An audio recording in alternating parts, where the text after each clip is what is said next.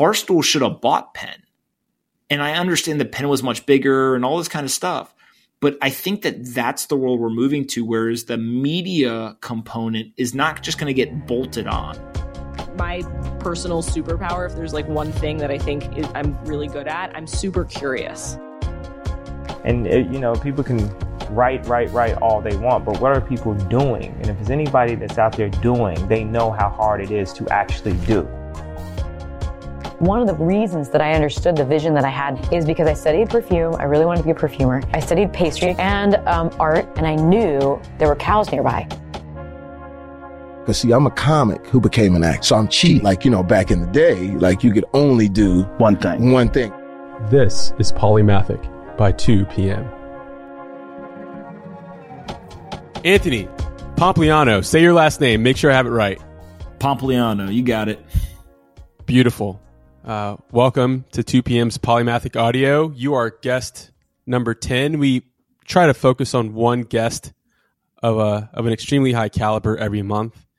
Um, you made last, a mistake then. Month. Why, why'd you get me? Oh man, I think that you're great. I mean, I know that we don't always see eye to eye on things, but I, I think that the best conversations that I've had here have been with folks that have presented arguments in a way that I felt were kind and and constructive.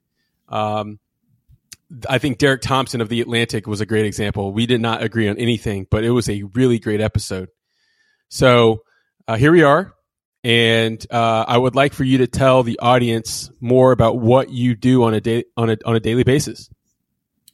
Yeah, um, it's pretty simple. We've got an asset management business uh, managed somewhere around 150 million dollars, uh, focused on the digital asset space. Um, I've got two other partners. Um, one of those partners I previously ran a fund with, um, and uh, that was focused on all early stage venture capital, not just uh, blockchain or cryptocurrencies or Bitcoin. Uh, and then also on top of that, I run a uh, a business um, that is more of a content uh, type business, and uh, in there we've got a daily email I send out. We've got um, a daily YouTube show. Uh, and then we've got one of, um, I think is now top 10 or 15 uh, most popular podcast in a couple of different categories, business technology, uh, whatever on, uh, on various platforms. And uh, on top of all that, you have merch drops every once in a while. Tell me about that. yeah. They seem I, to do well, right? Uh, they do very well, actually, but I would not. Uh, I, I, would not take those seriously at all. Uh, the very first one we ever did, uh, somebody sent me a logo, which when I looked at it, I thought that uh, they had used like Microsoft Paint at first, um, and they were like, "Dude, you should turn this into a shirt. Like, I'd buy one." And so somebody helped me figure out how to do some drop shipping, uh, which was just fascinating for me to kind of learn about that process. Uh, and I threw up the link and we sold out like almost immediately. And I literally was just laughing. I was like, of course. Um, and so I think we've only done two or three of them, but, uh, but, but it's pretty cool to kind of see how, you know, an individual who has a audience can essentially do this merchandise, uh, product with out touching the merchandise, right? And kind of how, how the payment products and, and the drop shipping and all of that comes together. Yeah, uh, in the 2 p.m. ecosystem, that is a form of linear commerce. Uh, the theory there is that eventually media and commerce will meet along a line where profitability and long term sustainability are the goals. Um, so I think that you're I think that you're onto something. I actually wish that you would expand that program. Obviously, it's not that much of a priority for you, but um, again, from the outside, it looks like it does well. Yeah, and, and I think part of it also is um, the ones that we've done have been almost like jokes, and so uh, I used to think that's why it wasn't worth focusing on, frankly. Uh, but then somebody actually was like, "No, that's probably why it does well." Um, it's similar to um, Elon Musk and the short shorts like, yeah, he's joking, but also people want to kind of buy the meme. Um, and, and, so I think that when they see a shirt that says, you know, long Bitcoin, short the bankers, uh, they're buying it just as much uh, to actually wear out on a t shirt as they are to kind of own the meme, if you will. Uh, and I think that to your point, um, that will continue to uh, to be a popular way that uh, people with audience or, or content creators uh, monetize. Okay, I like that. Um, so listen, I don't know if you know much about what 2 p.m. is, so I'm going to break that down for you because I have a feeling, um, you know, your audience is going to see this and or hear this and have some questions. Um, I know that it. you've been, yeah, you've been great in in in, uh, in my opinion. Um, but uh, you know, a refresher is always useful. So, 2PM is a B2B media company for the e-commerce industry. Uh, that's the primary industry that we focus on, though we also touch on media, real estate, brand equity, data science, um, the arts and the science, the sciences. Excuse me.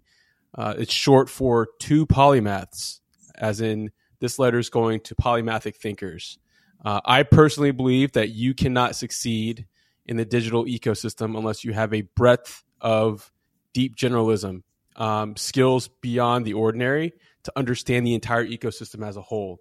So when I bring someone like you onto the show, it's because you have experiences that are typically on the fringe of the traditional person that listens to this, but tremendously valuable to the whole. Um, so that's why you're here. I, I just think that your opinions, your outlook, your passion, your advocacy for the things that you care about are all very, very valuable things. I appreciate that. Um, so tell me more about where you are right now with regards to your personal life. I know that we have, I wouldn't say a mutual friend, but she is a colleague in Type House with me. Uh, the, the, the now public Type House Telegram group. That, you guys got uh, exposed, man. They they're exposed. I know, man. I know. We're Axios one week, Wall Street Journal the next. You know, it's it's it's wild. Uh, what's going on? Uh, well, so Polina, um, who is my now wife, uh, we met, um, I don't know, three or four years ago, uh, have, uh, lived together and, uh, and obviously been dating, uh, for a while. we got married, three or four weeks ago now. And, it is very interesting and valuable to, um, live with somebody who, thinks about a lot of the same problems that you do right? In terms of um, uh, kind of content and uh, in this new paradigm, if you will, or this new digital world. Um, but, uh, but, but as most people know, she is a much better writer and much more intelligent than I am. So I basically just try to keep up, frankly. what's the uh, what's the top problem that you feel is worth solving right now? What's going on?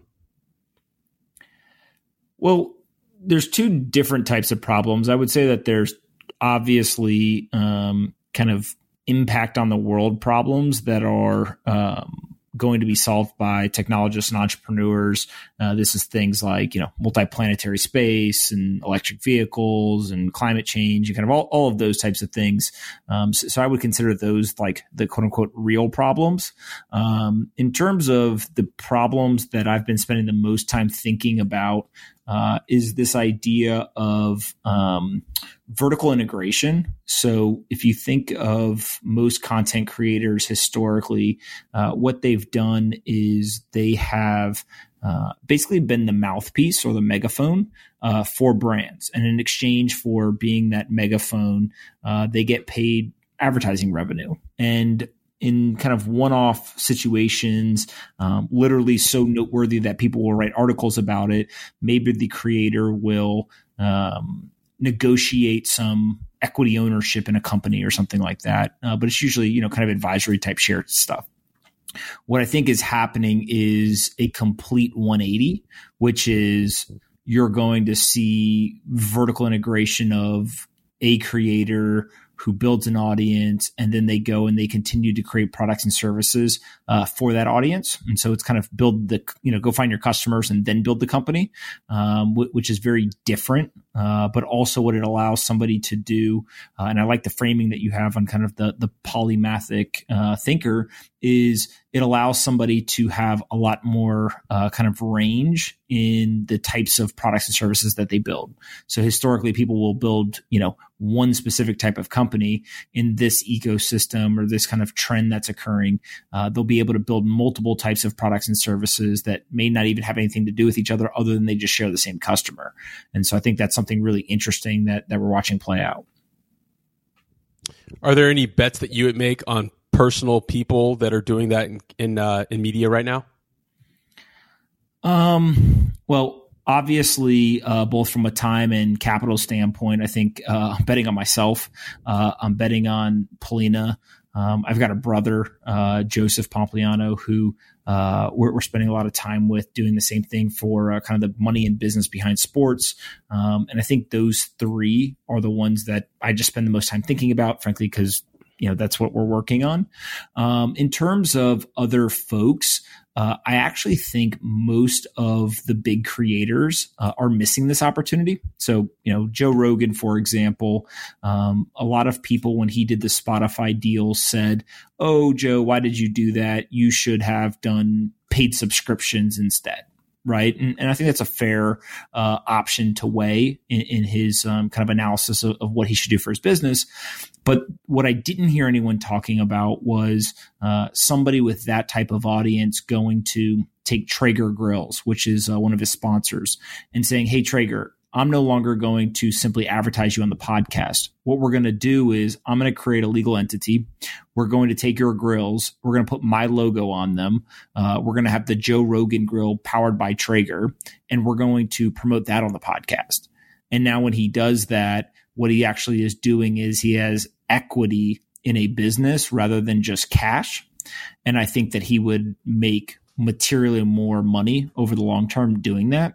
Um, and so there's those types of people that I would bet on if they started to do this. I just don't see them really doing it yet. Um, and, and, so, you know, that's something I'm waiting to see who's some of the early creators that, that do this in a material way. Well, to be fair to Joe, couldn't he still do that despite the Spotify deal? For sure. absolutely. I, I, think the one thing uh, that is unknown right now um, is – by licensing your content exclusively to a single platform, um, what is the short term damage and long term damage to uh, audience and engagement? And we don't know, right? And, there may be none. Like it's not necessarily that it has to have damage, but you play out one. I think last year uh, he did 2.5 billion uh, downloads or views on the podcast by going exclusive to Spotify, does that go from 2.5 billion to 3 billion? Does it go to 1 billion? We just don't know yet. And so I think that's one thing to, to pay attention to, uh, kind of the short term movement in, in, audience and engagement. But then also, second is let's say that he plays out a you know three year contract, I think it is, uh, and he then decides not to renew it what does he do at that point where um, he's been exclusive to a platform for multiple years? If he then says, Hey, I'm going back on YouTube, for example, does he still have that audience there? Are they still engaged? Maybe it's bigger, maybe it's smaller. We, we just don't know. We haven't seen anyone do this yet. Um, and, and so, you know, you nor I am Joe Rogan. We don't have all the information to make that decision. And so I look at it less judgmental and much more just it's a fascinating case study um, that we don't have the the conclusion to or the answer yet. Um, but I think we're going to learn a lot about um, creators and, and, kind of how they can monetize an audience uh, relationship and things like that because he's doing this. And so, you know, I'm basically acting as a student and trying to learn however this plays out. Got it. Got it. So here's an idea. Here's a thought. Um, it's really funny. I think that more individual creators should look at existing media businesses analytically. And I say analytically because sometimes we don't prefer the media company itself or the way that it's run, but we should be able to look at that company and say they're doing great things despite my distaste for them. So the first one would probably be Barstool, right? Which I think has done a masterful job of what you're just talking about right now, what you were just talking about. I think an example of this would probably be what they did with um, High Noon, right? So if you go to any grocery store, you're going to find High Noon Seltzer competing with White Claw and Truly. You're going to see stand up cutouts of Dave Portnoy. You know, high, the High Noon business has boomed in the last six months, partially because of Barstool's involvement. You can't even find the cans anywhere in stores at this point. They're selling out that quickly. But underneath it all, they have an equity stake in that in, in that company. I'm surprised yeah. that we don't see more individuals doing things like that. So here's the difference: is uh, I think that that is actually the smartest application of the old model. So kind of the if you think of it as a vertical stack, uh, the lowest, uh, easiest application of the old model would just be I'll advertise your product to my audience and you just pay me cash, right? What you're describing is uh, Barstool is on the higher end of the old model, which is they said to High Noon, sure, we'll blow this up in terms of advertising to our audience, but we want cash and stock consideration. What I think I am looking at is um, a tweak on that, which is rather than Barstool be the mouthpiece for a company that already existed, right? Barstool has a, a minority stake. Instead, in the future, Barstool will actually create the company, have a majority stake, hire people to run that business for them.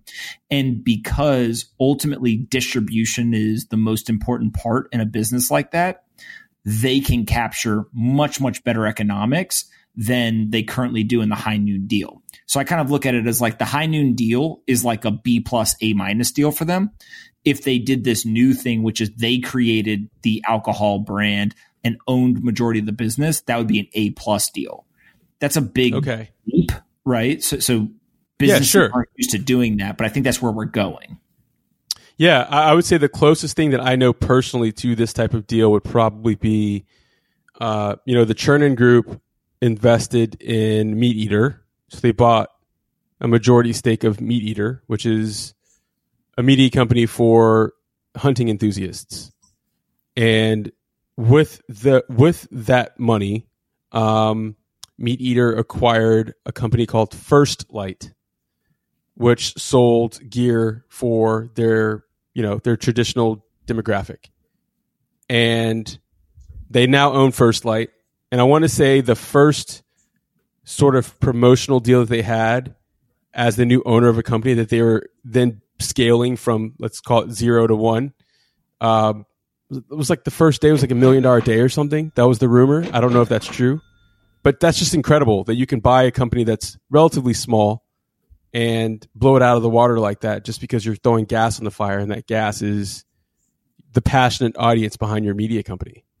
Um, yeah, it, it's basically it goes back to this idea of uh, the content, like the audience that is consuming the content is the customer, right? And I, and I think the the framework that I use to think through this is just um, we are going to see uh, the historical example of build a product and then go find product market fit because you have to find the audience uh, flipped on its head, and the new paradigm is go find your customer really get them engaged and really learn about who they are, what they're interested in, and then go build the product. And for a whole host of reasons, that was either one, not a popular strategy, or two, was not possible before. I think now it's going to become popular and it is possible. And that's going to, um, the, the people who capture that or are kind of ahead of that curve are going to do very well for themselves over the next, you know, kind of 10 to 15 years. So let's shift gears a little bit because we're talking about the business that we tend to take care of on a daily basis. But some of the more interesting things that we discuss are not about our direct our direct influence on our businesses at all. Um, you spend a lot of time talking about the future. One of the most recent conversations that we had revolved around your belief that college education is all but um, antiquated at this point um, and that more kids are going to essentially pursue individual educational paths. Um, let's discuss that. Tell tell the audience what you really feel what you really feel about that. Yeah, so the short answer is I don't know for sure how it's going to play out, but I think that there's three specific um, aspects of a current college education uh, that I've identified where uh, I think that the thesis as to why they existed in the past is going to be broken.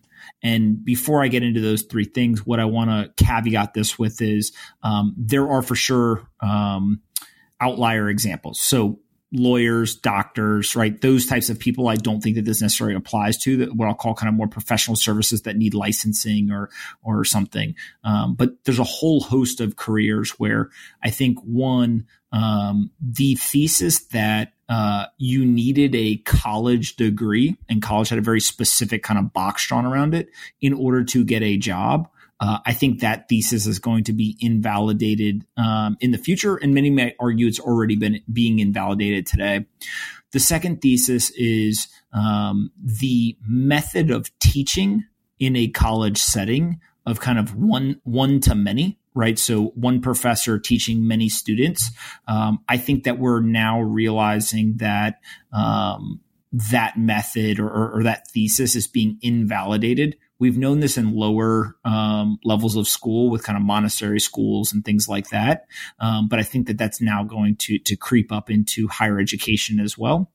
And the third thing is um, we're seeing right now in real time the invalidation of uh, you have to be here in person um, to get kind of the education, right? So, so the uh, geographic um, kind of closeness of uh, both the teacher and the individual uh, being essential. And so, what I think is going to move kind of forward is people are still going to learn the same information, but if you go today and you want to take um, an intro to computer science course, you can go to Harvard or MIT or your local community college and you can get a certain amount of information. But actually, if you go on the internet, you can find the computer science like 101 course at, I think, Harvard and MIT online for free. Right. And so what becomes interesting is what education is better? You sitting at home and getting your Harvard or MIT computer science 101 course through your computer or going to the local community college and taking uh, computer science 101. Now, from a pure just uh, kind of education, right? So, what information do you learn and what information do you retain? I actually think that we're going to see people continue to select uh, some sort of virtual learning from the absolute best right? Um, there is an argument, uh, one that I recognize, and, and, two I actually agree with, that uh, a lot of college is not what's taught in the classroom. It's actually what's taught outside of the classroom. And so there's the social components and, and kind of all of those things. I don't know how that gets solved yet right? I, have talked with people who um, make the argument that everyone's going to do uh, th- like the most extreme um, idea I've heard is uh, malls are failing but malls would be a great thing to go into. You take the department stores, you turn them into the equivalent of a dorm room. Uh, you give students the ability to do virtual learning at, um, you know, one of the 10 best universities in the world. And then you basically use the rest of the mall's real estate to build out kind of an entire campus. So think of a college campus today, but rather than it be this big sprawling thing, it's more of an urban type environment. Um, and everyone there is not going to class physically. Instead, they're learning virtually. I have no clue if that's how it plays out. But I do think those three theses um, are going to be invalidated for maybe not 100% of students, but a majority of students um, because what we're moving from is a world of where did you go and what's on your resume to a world of can you do the job and what have you actually done before? And as you move into that world, I think that's where you see things like uh, remote work and, and, kind of all of these trends kind of meeting or intersecting. Um, the big question is, you know, one, is that thought process I just outlaid accurate? And then two, how long does it take for it to go from what is today, you know, a very small percentage of the population to, um, you know, I don't know, 30, 40, 50% of the population and then over 50%. It's not going to happen tomorrow, but, but I do think that the wheels are in motion and kind of those trends are underway. Uh, and that's kind of the end result um, that I described. So I'll begin by saying that I agree with most of what you're saying. I think that we're failing to consider one thing. For a few hundred years, college was more than education. It was a credential, like college itself. If you attend a university, you you are a credentialed member of society. And then in the last 100 years, a lot of that went to the side because in a lot of ways, college education had democratized. You have you went from almost exclusively tier one schools to tier two, three, four, five, even right? Schools that shouldn't exist but are still charging kids 150 200000 dollars over their four or five years to get a piece of paper that's relatively worthless all that's to say, as that as that democratization happened, there are other forms of credentialism that sort of sprouted up in its place to say not only did I finish college, but I'm also a part of XYZ, right? My concern with what you're saying is that I don't think it will ever be about what you know exclusively or what you've done. There will always be a form of credentialism. it's it's almost without. There's never been a point in American history where we haven't had a system that separated the dare I say white collar class, knowledge class from everyone else. Um, so when you say that we're going to dismiss college and, and focus on individual learning, what we're opening the door to, in my opinion, is another form of institution that does the same thing. I, actually don't disagree with that very much, right? I, I, think that take Lambda School as an example, and you know, I'm not an investor, not an advisor, just, just generally a fan of, of, a new type of uh, education. Um, if you look at that, I do not think that today a large technology company like an employer looks at a student from Harvard or MIT compared to a student from Lambda and puts more weight on the credentials of Lambda versus Harvard or MIT. There is probably some percentage of colleges, though, where the credentials of Lambda outweigh the credentials of the university. I don't know what that sure. is. you know, 5, 10%, whatever it ends up being. What I think ends up happening is you get this like great separation. So there's, in my opinion, no denying that, I don't know, 10 or 15 of the top universities in, in the country will be the last to fall, if you will, right? They, have got kind of the strongest brands. They've got the, the greatest alumni networks, all, all the things going in their um, advantage. But I do think that let's call the bottom, you know, 90 plus percent are going to eventually, that credentialed system is going to be coveted less than the quote unquote new system, whether that's Lambdas or, or others. Um, that to me actually is less about like disruption. It's more of just like normal market cycles, right? Because if you think back, like before college, there was the trade schools, right? Or, or there was the apprenticeships and like there was always some form of credentialism to, to your point. It's just which one does society put the most weight on? And it feels like the tide is shifting, um, where the credentialism of college is not going to be coveted as much Again, I don't know how long that takes. Um, and I don't think it affects the the top schools. But I do think that if you're a you know a mid major, if you will, type university, like your days are numbered in terms of holding on to the monopoly that you've had, um, and that those business models will come under pressure because of these new systems. Oh, I 100% agree with you there. Did you see the Scott Galloway post on that? I did not. What did he say? Are you? I'm trying to pull it up really quickly. Um, it's fascinating. He studied, I want to say, over 600 brands. The title of the blog was USS University, right? So it's a four quadrant sort of infograph. The top left is struggle, top right, thrive, bottom right, survive, bottom left, challenged. So you don't want to be in the bottom left. In the bottom left, you're looking at University of Hartford, Pacific University of Oregon, University of Indianapolis, Eckerd College, Maryville University, Sarah Lawrence, Biola University, University of New England, right? Whereas yep.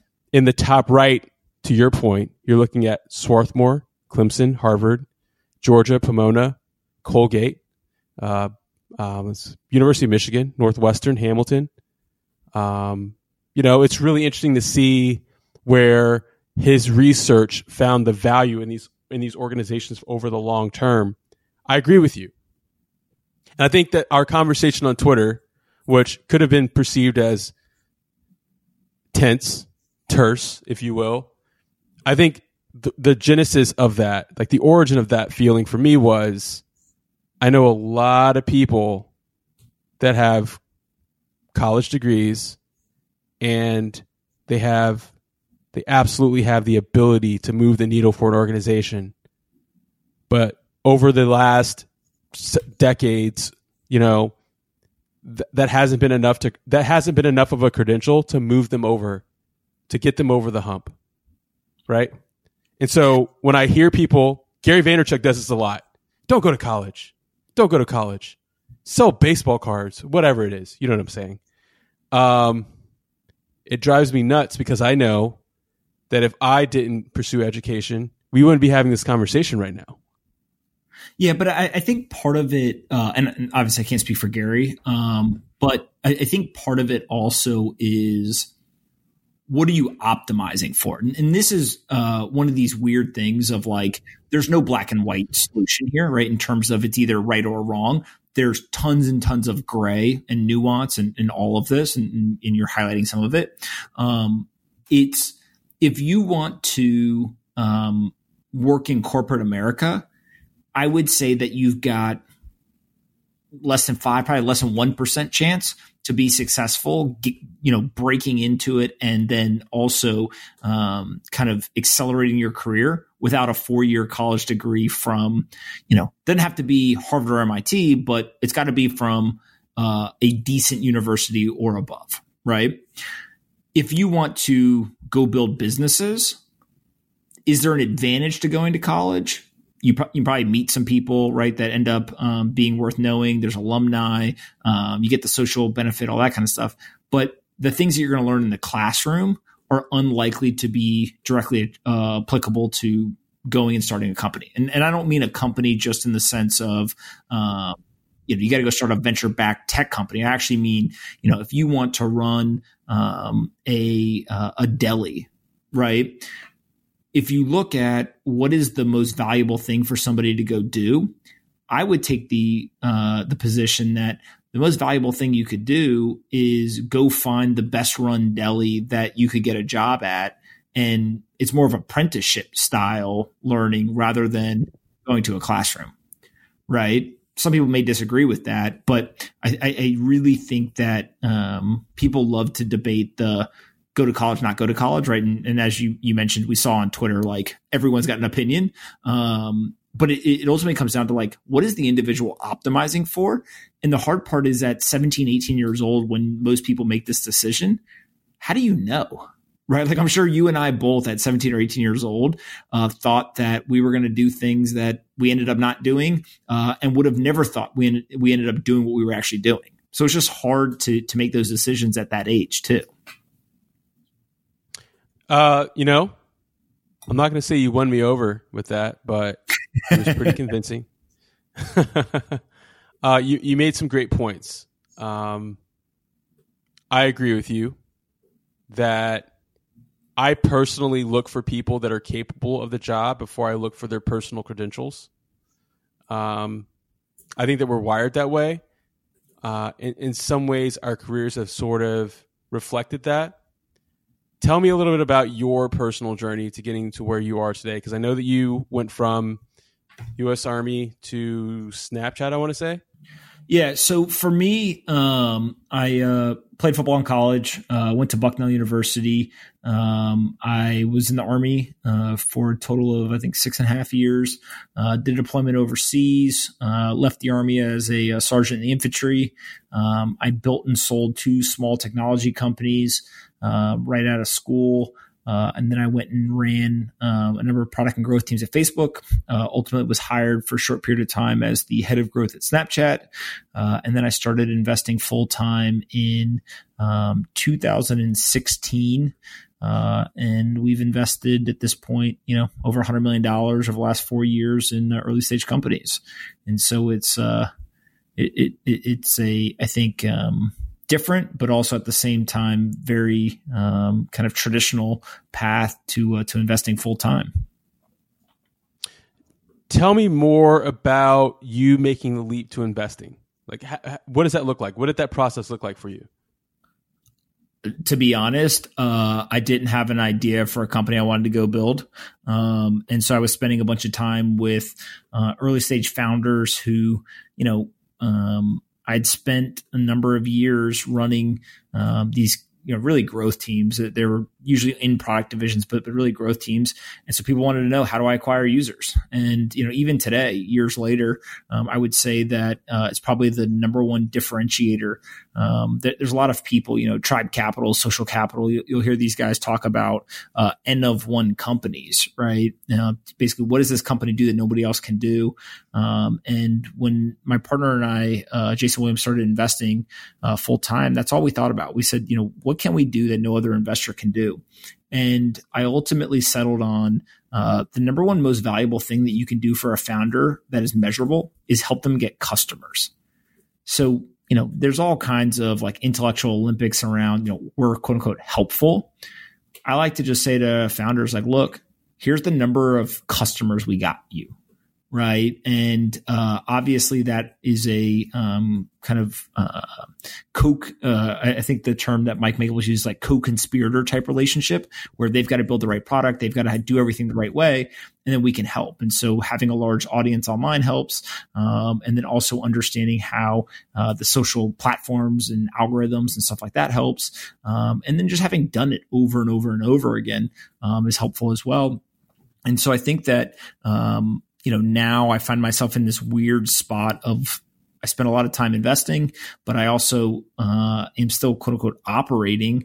Um, it's just this more like personal media company type structure rather than a, a traditional software company or venture backed company. Um, and so I still get to uh, kind of practice, right, and really understand what works. And so I can literally t- sit down with a founder and say, hey, I started doing something six weeks ago. Uh, here's how many people have subscribed to the email because of that. Here's what we've seen, you know, in terms of growth on XYZ channel. You should start doing the same thing because I, am seeing it actually work in real time. Um, and I think founders just appreciate that, right? It, it, it's the view from kind of boots on the ground, um, which is much more helpful than uh, showing up to a board meeting every once in a while and kind of, you know, pontificating on things that they could try. Is that your motivation, your inspiration behind your prolific content creation by any chance? No, I, I, think that the um, the investing is another uh, channel. Going back to what we talked about, the creator, like, uh, and, and this will probably surprise a lot of people, but like, I don't think of myself as an investor, right? Um, the investing activity is a way to monetize um, kind of the the personal media company or the or the creator. So I think that you're going to see an explosion of uh, individuals starting to invest who uh, are kind of pursuing this. You know, hey, I've got a podcast. Hey, I've got a email. I create content, all that kind of stuff because it, it, it's a very high leverage way to monetize um, your audience, your access, your platform, things like that. For me, um, obviously, we're doing it at a level that um, is a little bit different, right? It's not kind of 25, 50K type angel investments. You know, uh, we, we literally are writing it sometimes leading, you know, $100 million rounds and, and stuff like that. Um, but, but I do think that uh, the investing stuff is a uh, beneficiary of and, and, a byproduct of the content. Um, if we didn't have the content and uh, kind of that personal media company type structure, I actually think that we would be much worse investors, right? Um, which is weird to say, but like that's how I think the world is shifting now. You know, I agree with you there too, uh, which I hate to say because the goal was to disagree today. Um, but you know, I've had two acquisition offers for 2PM already, and in both cases, they sort of wanted me to sunset 2PM to just work for their organization. The reason why I didn't was somewhat along the lines of what you were just saying. Uh, one of the ways that I monetize 2PM is by making investments in the companies that I feel embolden our ecosystem. So it's 18 investments over the last two years, which for a bootstrapped company that is investing its own money is not easy, right? Um, yeah, and, and, and the other thing I would say too is like when when I hear that somebody's trying to acquire it, one of the things that uh, I think is shifting, and I would love to hear kind of why you say no, is people are just realizing you will never have more power, right? And I use that word very specifically because power in, encapsulates control, decision making, upside, you know, a bunch of these things other than when you're doing what you're doing, right? Like if anybody was to acquire it, it's almost as if that power dissipates to some degree, whether it's 10% or 90%, uh, and it loses the magic of what you built, it feels like, right? Oh, 100%. I, it wasn't even a question for me. They, they could have, I mean, I'm not going to try to be that guy, but they could have put like a $20 million check in front of me and I would have thought about it because that would be nice money. And then I would have said no. Like that's yeah, the way, it. Like, the way that I think about it is so like you mentioned Barstool Sports earlier, right? And, and this is actually um, one of the things. So uh, in 2017, I wrote a blog post. I think I think it was seven, 16 or 17, I can't remember. But whenever they did the Chernin deal, and I basically said at the time it was the company was valued at $15 million. And I said they're going to build a billion dollar business. And people literally were like, You're an idiot. What are you talking about? And I outlaid in there, here's why I think that, here's kind of the, the path I think that they'll take, uh, including things like I think they'll get into more serious content around politics at some point, you know, but they'll do it in their own way. Portnoy just literally interviewed the president, like, you know, all these kind of things. and so I have a story about that, by the way. All right. Well, well, what I said is the whole key is they've got the audience. The audience is the most valuable product in the world to have. And so when they did the deal with Penn, I actually think that that was short term smart, long term foolish. And that's not a knock against Dave or Erika or the folks at Chernin or anything because I don't have all the information. But the one structural thing that um, I was left kind of scratching my head on was if you have the audience, you now are focused on that audience serving the needs of Penn National versus Barstool should have bought Penn. And I understand that Penn was much bigger and all this kind of stuff. But I think that that's the world we're moving to, whereas the media component is not just going to get bolted on right? If you look at Robinhood and Market Snacks, Robinhood acquired Market Snacks, and now Market Snacks is just kind of bolted onto Robinhood. I think what you're going to see is you're going to see the media organization end up being the parent company, and they're going to either go start or acquire these businesses. And what they're going to do is they're going to repeat, like like rinse and repeat the process over and over and over again, and that's how they're going to accrue so much value. And so for you, it's like you're making investments today, but what stops you in the future from one day just buying one of the companies or starting your own? Right underneath kind of the parent company like that to me is where all the value is going to accrue. You know i think one of the standout quotes from this conversation will be that barstool should have purchased Penn instead of the other way around. They should have. Like, like it, it's pretty clear. I, I, don't know do you disagree with that? No uh, listen i listen barstool is not my cup of tea. I always judge businesses on whether or not i would actually work for them. I don't okay. think i would survive I don't think I would survive three months working for Barstool just because I'm very outspoken if I think something, and I know that my mouth. And a lot of people like there. that over there. Everyone's outspoken. I feel like that works there. Sure, some some of it's appreciated, some of it isn't. Let's just say that. Um, that being said, I think that they are a brilliant business. Brilliant. Um, and to your point, I think that they are often underrated. I, I look at the passion of their audience, and I'm I'm often in awe of how they can move their audience from one topic to the other. You know, from sports to day trading to podcast drama between two hosts, back to day trading, and now to sports. It's just it's not ordinary at all. Um, and I, I definitely think the only way that I see Penn really growing because of Barstool in the current structure is if they're using Barstool's name to license retail real estate on their behalf. Um, I think that to your point, Barstool probably could have done a better job of monetizing Penn in new ways than the other way around. But again, I don't have all the information and I don't talk to the Chernin guys that often. Yeah, and, and, I think the the other piece of this that's really interesting is um, I, I, can't remember if it was Dave or Erika. Uh, I want to say they were on maybe Jim Cramer on CNBC or something, but they basically were talking about uh, they built DraftKings business. And, you know, they were half joking, but their whole point was like, look, we were the distribution and we drove everyone there to use that product. And now that business is worth, you know, $13 billion.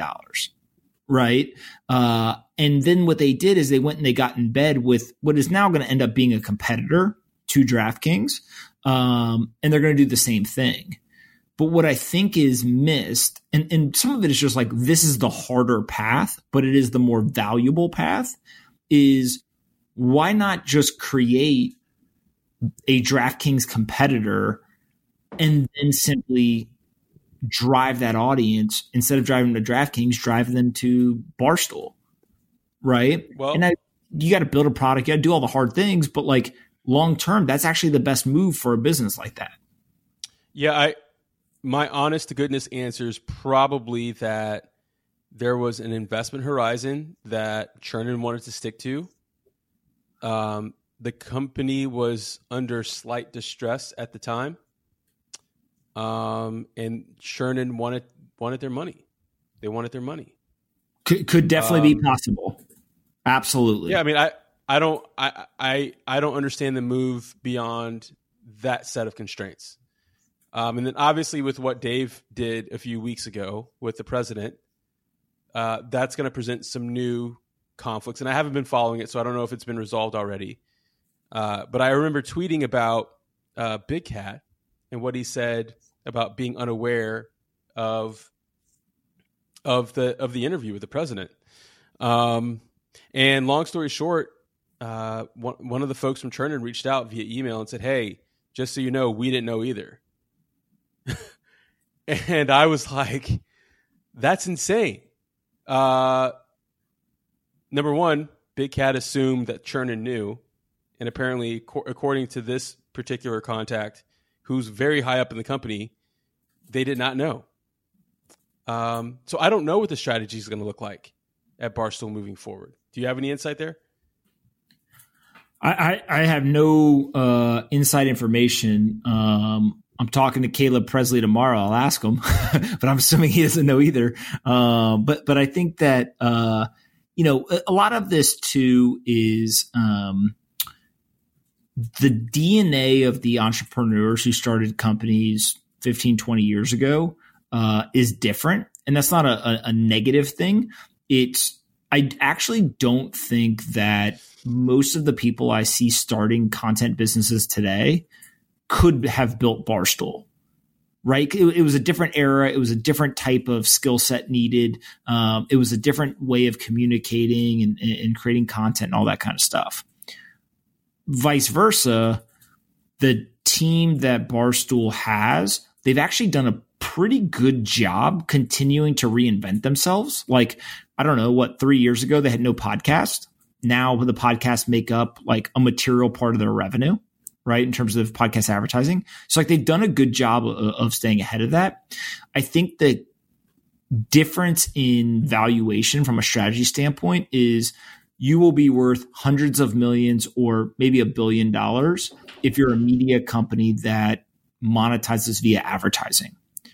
If you are a company that has an audience and creates products and services under your own brand, and you own majority of that, if not 100%, you can build a multi-billion dollar business. And so it goes back to, you know, Joe Rogan, who made $30 million in podcast ad revenue last year. If he did that Traeger deal I told you about, I would think that he could sell, call it $5 million worth of grills. And if he sold $5 million worth of grills, I would assume that the equity of the business would be worth $50 million or more. Right. And so just that alone off of one advertising slot, he could have made more on an equity type deal. And I think that you're going to start seeing this. And, you're already starting with, you see people doing merch drops. Or, you know, if you go to kind of the most extreme example, Kylie uh, Jenner, Kim Kardashian, Kanye West, the three of them are either billionaires or close to it because of this strategy. And so I think you're going to see that seep down into people who are much less known, but still have an audience, and they're going to do the exact same thing. which platforms, and I know that we're wrapping this up, which platforms do you feel represent that shift most prolifically right now? So I actually don't think it's a platform specific thing. And, and what I mean by that is what's very interesting to me right now is take TikTok um, compared to Substack. When most people look at those, they say those two things couldn't be different, right? My guess is that the, well, definitely the creators are different on each one, but the audience is different as well. And so if you said to me, Ben Thompson is going to create a software product that helps his audience, and a TikTok star is going to create a physical product that's wanted by their audience. It may actually be a pretty close um, race in terms of who monetizes better. And my assumption is, and again, the assumption may be flawed, but Ben's audience has a much higher disposable income and he's got a big enough audience. Even though he doesn't have, you know, two, five, 10, 15 million people, he still has a big enough audience that has enough trust with him where he could get very high conversion at a high price point. The TikTok stars are more likely to be low price point, high volume type conversion. And so it, it, to me, it's like it doesn't matter about the platform as much as it's the mentality shift of the creators. Where if you are a creator, you have to think of yourself as an entrepreneur. It's not just, oh, I create content.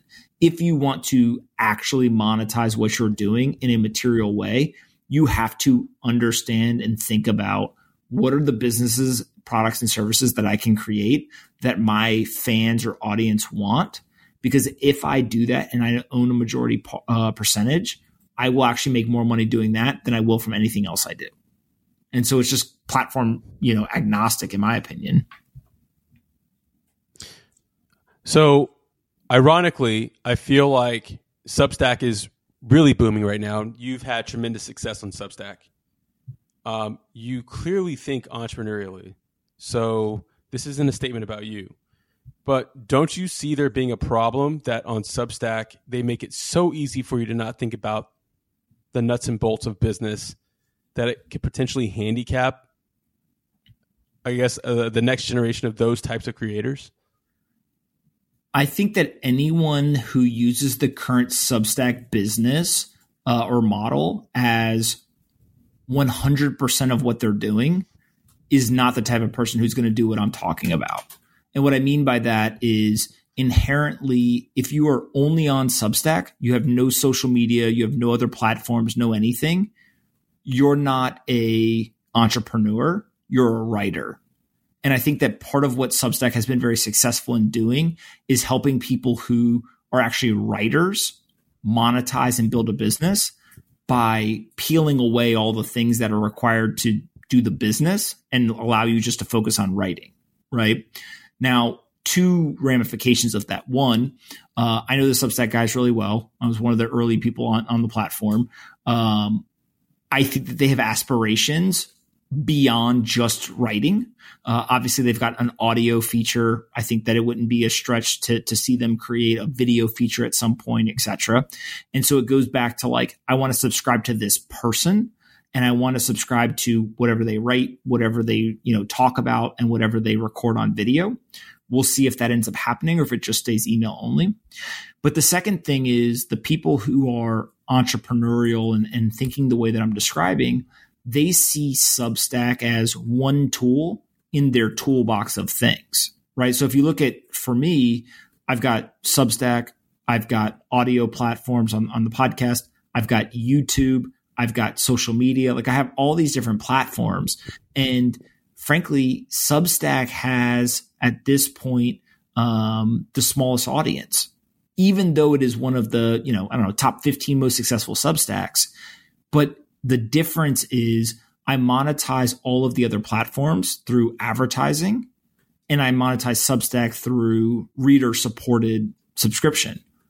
And so it's understanding that there's different types of platforms with different monetization methods, uh, but it's all designed holistically, right? So similar to you, like you've got a podcast and you've also got the written content.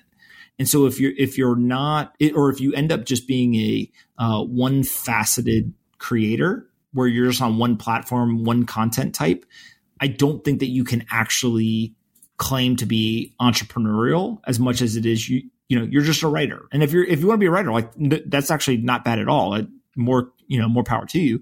It's just we're talking about two different things then right? We're talking about being a writer versus being a, a, a business creator. And i think the business creator is the much more profitable path but it also takes more work and, and, and more planning and things.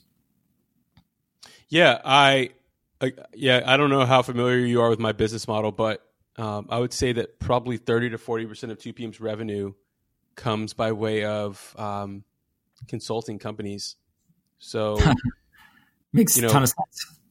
Yeah, I mean, we the uh, in some ways the content itself is top of funnel because they see the ideas, they're drawn to the ideas, and then the question inevitably becomes, can you help implement these ideas within our organization? I typically say no, but for a select few, I say yes. You know, I've we've built for Verizon Media. We've worked with Big Commerce. We've worked we've worked with ShipBob. You know, we've uh, worked with Alibaba. Just you know, the list is at fifteen or twenty at this point.